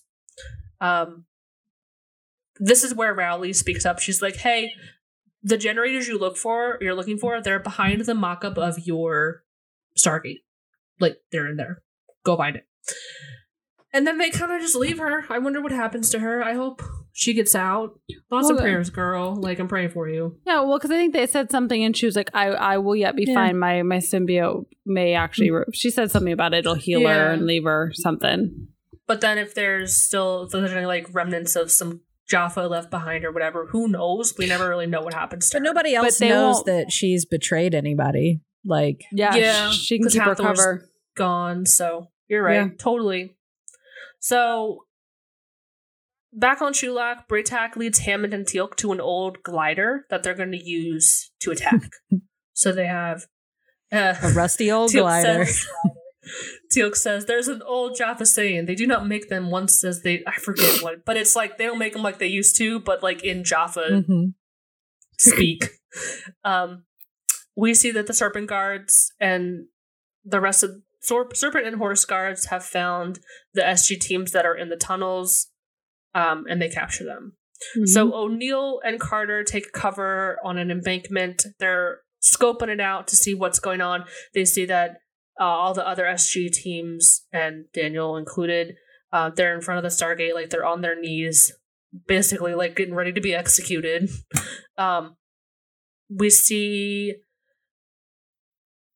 all like the what the what is it? This the turrets, I guess like the sniper Mhm. things. They're in position. They're like ready to fire. Um, she tells him Sam tells Jack that the reinforcements should be coming through, and Jack buys some time by pretending to be a Goa'uld, which is he does a very bad job. I don't know if anyone bought that. but No, not bless me. him. Bless him. he, Yeah. he tried. He tried. He's like Cree. Cree. I I love, said of course- Cree. Of course, Trofsky's like speaking Goa'uld, and Jack's like, I said Cree. Like he, he really tries to stall, which he does. He's successful in stalling. Um, The gate activates. Sam blows the generators. Teal'c and Hammond come through the glider. Teal'c is the one, as as they put it, threading the needle is for the young. Mhm. So Teal'c, Teal'c is the one to fly the glider with Hammond in his cockpit pilot seat, whatever. Like they're they're in Mhm. there together. Um, Teal'c orders Hammond to fire, uh, which he does. He destroys one of the sniper towers, and we get a very satisfying yeehaw from Hammond. It's But so it- good. It's like so obnoxiously good though. Yeah. It's like so intentionally drawn out. Oh my god. And even Teal'c like pops an eyebrow. He's like, "What battle cry was that?" like, It's a Texan battle cry. yeah. yeah. So, oh no, I lost. What'd you lose? Oh man, did I delete? You did. Uh oh. It's okay. So, so something happened where the rest of my notes were deleted. But Trofsky, no, maybe not. So Trofsky and the Romanian Jaffa surrender because Bra'tac comes through the gate on foot with a fleet of some Jaffa that they gathered. Um, Teal'c and General Hammond landed the Death Glider. Uh, they approach all of them. They share a moment. It, they win. They basically win. Um, it ended kind of abruptly, but this was an action episode you Mhm. had you had season two finale like the build up and this was the payoff so Mhm. it did end abruptly but i kind of understand because you wanted to see like a resolution come No, what you need, what, what? you needed to see was like you know that back out from everybody being celebratory because they won, right? And then you fade back to the cryo chamber and just like a hand, a hand like a Hathor hand comes up over the top, and then then end the episode. That's how that needed to happen. absolutely Even if you never, even if you never showed her again, like you just that little extra little. Mm-hmm. I'm here i'm for just it. saying they've left us hanging on a lot of other storylines so they could have They could have left the door open hand. Just they can still leave it open you the know door is open. I'm It I'm going to say Hathor is alive because that makes me happy that Hathor would be alive. Absolutely. So, going back, we're going to talk about season two finale as well. I'm going to include this. So, as I was watching this, you have this idea of having to grieve the loss of your life while you're still alive. Mhm. The idea of waking up decades into the future Mhm. and everything that you you're still alive, but literally everything you know is gone. what a bummer, man. That would suck. Yeah. And it makes me wonder, were they actually suspicious of what was happening because they they were they saw things or noticed things that made them suspicious or were they just unable to accept the scenario they were in? Do you think they only asked questions because it's like this can't be true. I don't want this to be true? Or was it okay, wait a minute, something's fishy here. I feel like their training would have them initially question the surroundings, you know, and kind of go through a vibe check of sorts by asking certain things. Like, I don't think they would have immediately bought into it. I don't know. What are your takes? Like, I feel like they each had their own way of asking situational questions before they, and they all kind of came to their own conclusions. I don't, I don't know. So eh, I tried to like look at it as okay, I'm watching this for the first time. Forget everything I know. Forget that I know how it actually works out and what's actually going on. I was watching this for the first time. And I was trying to put myself in their shoes. I'd be like, "Ma- yeah, like I can see them having a very hard time accepting this just because of like how shitty the situation is. And if they really do believe, okay, yes, I'm in the future, this is my life now, having to grieve that loss of whatever life that I had, whatever existence I had. And then it's like I'm plopped into this new Mhm. environment and have to like pick up where I left off, even though everything I know is gone. So I think it's it can be both. It's like I don't want this to be true, but I also have very healthy and real suspicions that Mhm. are leading me to question what's going on. Uh, And uh, you're right, like the training that they have, like I think it's good that they're suspicious because you shouldn't believe everything you see. You should question everything. And they we do see that they kind of do question stuff. But I do think like the way they kind of portrayed it. So Jack has the most probably military training. He's been captured. He's been that. So he really went through, and he was the one they showed that like was like mm, something's wrong. I'm going to just pulse check it. Where none of the others got to that point. And Sam, they. I really dislike how she got portrayed because they really lean into her emotions because she got really upset really quickly and had to walk herself back from the emotions of like everyone's gone, everything that where Jack was like stoic, like, hmm, talk to me about this. Like real passive, like not like buying it, where I think she initially bought it and then had to work it back. So you can see like, I don't know, their portrayals are just it's like I felt like they're showing her leading with emotion, Daniel leading with like acceptance, and then O'Neill leading with the like, I, I don't know. I don't believe this bullshit. You don't really see a lot of Dan. Well, I think there is a point where he kind of questions something. They all kind of question stuff. So you have the moment where Jack is like asking about the Tok'ra, like, "Oh, we're friends with them, but they can't really help us." Like that's weird. Mm-hmm. Mm-hmm. Um, but and then you have Sam call out the slip about, "Oh, we needed to fight Apophis." Which Mm-hmm. again, if we're in the scenario and we're truly buying what they're selling us, mm-hmm. they don't have any records. They don't have any records to show that we killed Apophis. That would Yeah. surely be somewhere. Like nobody would forget that. And then if he did come back for whatever reason, they would be like, "Oh yeah, Apophis, like you totally got him." But then Sokar brought him back in the sarcophagus, and he escaped. Like all of this happened, and he's still out there. So there's that. They could have had a better cover story, but the fact that they didn't, like being in that situation, if I was Sam or Jack or whoever, I'd be like, wait a minute, you, you guys are asking me when you the SGC has been here the whole time, you don't have anything, any records of what happened. So I can see them start to question it when it comes to stuff like that. Yeah. Um, I was just kind of thinking through like the purpose of the story being told. Cause like again, we don't see Hathor again. There was two major episodes, uh, uh like the end and the beginning, all Mhm. around Hathor's wanting to move forward and create her little army to like defeat people and i'm just thinking through the like the power of giving that two episodes like being the like end and the beginning it's not really about hathor but it's about like Mhm. the group and about like the team and like what they've because there's a lot of times a question of like what autonomy does Teal'c have within this whole is is he allowed to go or not go? We figure that out. We figure out Mhm. that he is allowed to have that thing. Um, we figure out where's Hammond's mindset. We figure out where everybody's kind of peripheral mindset is around SG one and their importance because I don't think it had been tackled that way. Um, I just find it interesting that we do all of this around Hathor and then yeah, we never see her again. I think they wanted to like end slash begin a season with like the defeat of another Goa'uld. I feel like Yeah. you know they will Ergo just snotted all over me. Ergo. the face he's so the, the facial expression was golden.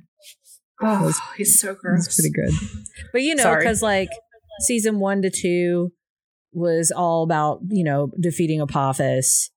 True. So I feel like they're like, what other Goa'uld could we like defeat in this like season finale? Like that's just a very Yeah, that realistic. Okay. sort of way. Um, and I think honestly, also there was a lot of pressure uh, from what it seems that like people like really like Hathor resonated as a villain, and so Yeah. people were saying that they wanted her back anyway. Yeah. So to me, that kind of made sense as far as you know how the episodes came about. Um, yeah, it's just sad that like it kind of ends there. We do like no more Hathor after that. So Mm-hmm. Boo. They're just like wrapped But- up in a pretty little bow. Like here's a really great villain arc, and she's dead. yeah, and Yeah. in both Okay. both of her like moments, like the original episode and then this two parter, it's like Hathor gets like my vote for creative Goa'uld, you know? Like she really comes up with some interesting things versus Mm-hmm. a lot of the other ones that are just like, oh, let's take everything by force. And she's she sneaks in and she Mm-hmm. I'm so glad you're bringing this up because this was another point that I had. Because you're right, she is more creative than the Mhm. dudes out there, and it's it leads me back to this whole gender dichotomy of like, Mhm. okay, the dude Goa'ulds, the boys, they're just Yeah. like blow them up. I'm gonna build a ship and come to their planet and blow everything up. Blow 'em up. Hathor is way more creative. She's like, I'm gonna infiltrate you and drug you and make you my man sex slaves. Mm-hmm. And then this other time, I'm gonna create the whole SGC and create this elaborate scenario where you Mhm. think it's the future and everyone you know is dead, and I'm gonna pump you for information. It she's way more creative. Yeah. Love Mhm. that for her. Um, oh yeah. compared to some of these other B grade Goa'ulds out Yeah, there. Yeah, and she understands the power of more than just like, oh, let's just kill our enemies. Like Mhm. she's like, oh, but I can get this information that I need. I can, you know, Mm-hmm. way more creative. because yeah, Yeah. because some of these other Goa'uld they could have just like captured them and did some good old torture Mhm. versus boring Hathor's, like, torture. boring. No, but I think she's intentionally like interested in a long game because, like she's saying, she's like, you could be in my court, we could be this. Like Mhm. she's she's not interested in the killing per se. It's the more the dominating and growing Mhm. and her presence and and winning people over. And you got to kind of commend that approach for sure because it's it's very political. It's very manipulative. It's very like eventually she could probably convince and sway some people. Mhm. she's for got that cunning Mm-hmm. For sure. stealth mode. Like, love that about her. Mm-hmm. Um, what, el- what else we got on this one? So back on Chulak, once again, Teal'c's getting a lot of shit from his fellow Chulakians. Uh, Mhm. people view him as a traitor. So this was my question: Do you think they view him as a traitor of Apophis, of like you're a heretic, you are a traitor to your god, or do you think they view him as a traitor of the people of Chulak, the Jaffa? Because they Mm. don't really say of like. I mean, maybe some some of them do, but it's like, do you think it's like you're a traitor? You left us, and now you want to come back and tell us what to do? No, like you made your alliance with the Tau'ri. You're a traitor to us and our people, or is it just the simple, straightforward? You're a traitor to Apophis, shol'va, heretic. I think So I've one came Go out. ahead. I think one came out from the other. Like I think Mm-hmm. the original story with Teal'c to everybody was that he was a traitor to his god. So Mhm. they ha- you know, everybody on Chulak had that mindset ingrained in them anyway from Apophis, right? And Mhm. then and then he goes and does the thing that he says he's going to do, you know, like they they Mhm. defeat Apophis and it throws everything into absolute chaos, which is kind of doubling down on, you know, their feelings about him and their god both like Mm-hmm. you know like it's it's thrown their whole life into chaos and they're worried about all of a sudden Klorel and you know all this other stuff that's going to happen and it's all because of teal'c you know like literally all because of teal'c so yeah i think i think Mhm. it's kind of both you know Yeah. I think the lasting is more the like traitor to them because Mhm. they're like, okay, cool, but then you still didn't fall like you didn't protect us from what could be next. We don't feel any safer.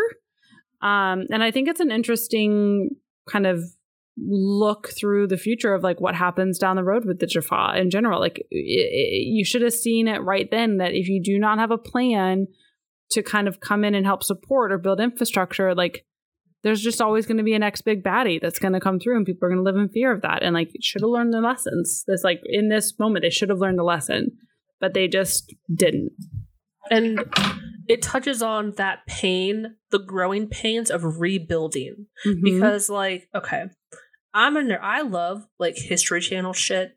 Like, Mhm.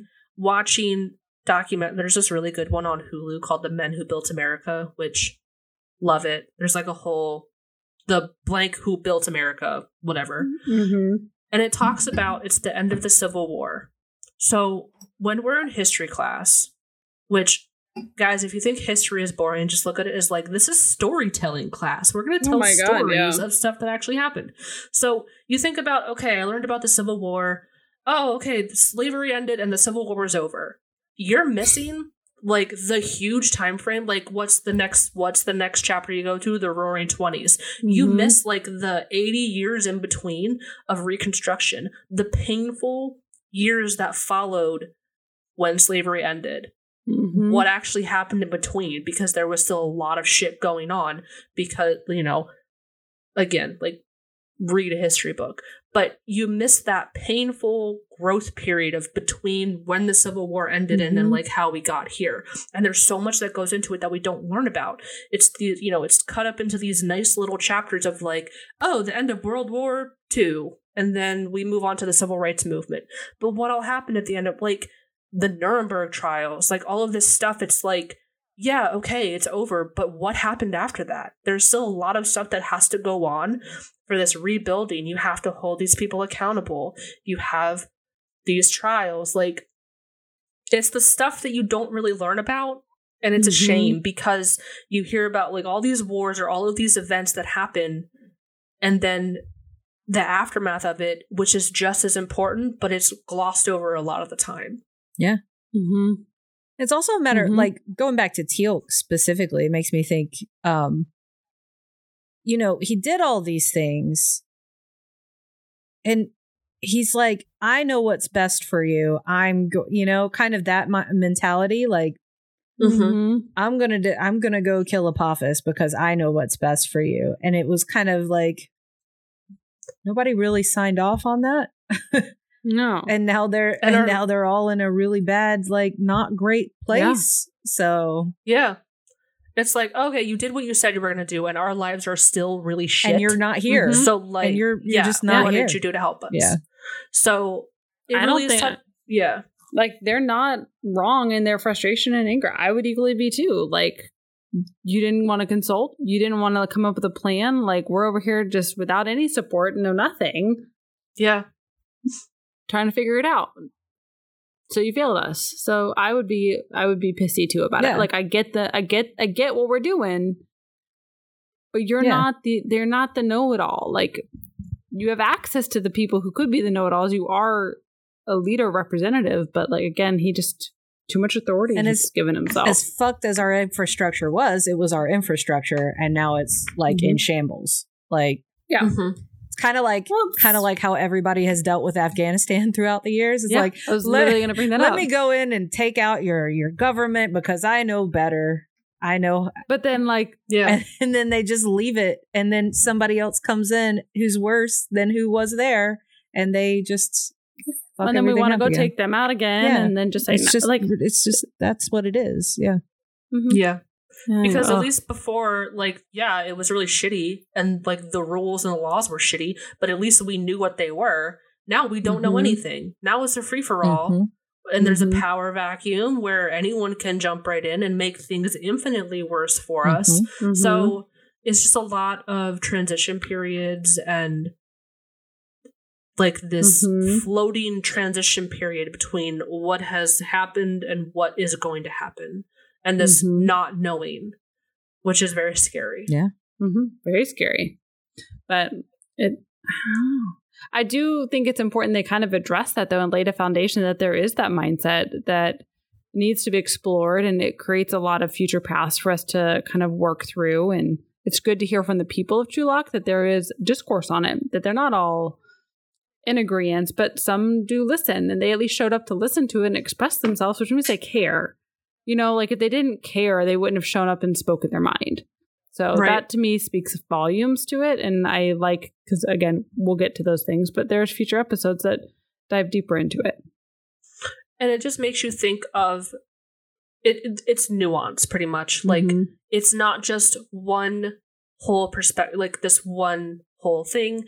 It's like all of these individual people's perspective and like when you look at our history it's pretty much just one perspective that ends up in the history book and it's like way more complicated than that Mhm. and Mhm. you're missing out on a million other different points of view that add nuance to this whole situation Mhm. that would you would get a lot more out of and learn a lot more out of as to why certain things happened how they did Mm-hmm. Interesting. Do you guys have anything else that's all i've got No, not my wheel. Like my brain those are wheels the are, big just ones. spinning. Those are big ones. I love it. It was a lot. It was a, it was a beefy episode. With- they did a lot they they managed to put a clip episode and then a very strong plot behind it because i think politics was a kind of a lazy clip episode Mhm. um, but this this was a clip episode that also had a very interesting plot of like we're in the future now and then they bring back hathor which i like that they did it it was a twist that worked out really well Mm-hmm. I agree. there's still opportunity for another twist well, know that she's not really going Fingers crossed. I say she's not All gone. right. She's not gone forever. Even in our own made up world of it, it's Forever canon. She's our not gone. All right, who's uh who's closing it out? Whose turn? i think it's my turn Yes. i didn't prepare anything this is guys please sign up for patreon so someone can close the iris it's not even about this the money i just please close it's about the money for me. Um, not gonna lie. I mean, but like I said, the money for me is then gonna turn into better things for all of you. So correct that's That's that's that's, the whole point of it. So All right, Yes. Sarah. I don't know, man. I don't got anything. do you, do you want to pass? I think because uh, I think Rebecca's got something, and we might be on the same She gonna wavelength with this one. yeehaw this I, shit I like think are, were we on the yeehaw I was gonna mindset? yeehaw that shit. Yeah. See, all right, Rebecca, you take it. you ready? okay. Ready. Am I ready? Oh my god. All right, now we're gonna punch this death glider through that Stargate, and I need you to shut that iris down. Close the iris. Yeehaw!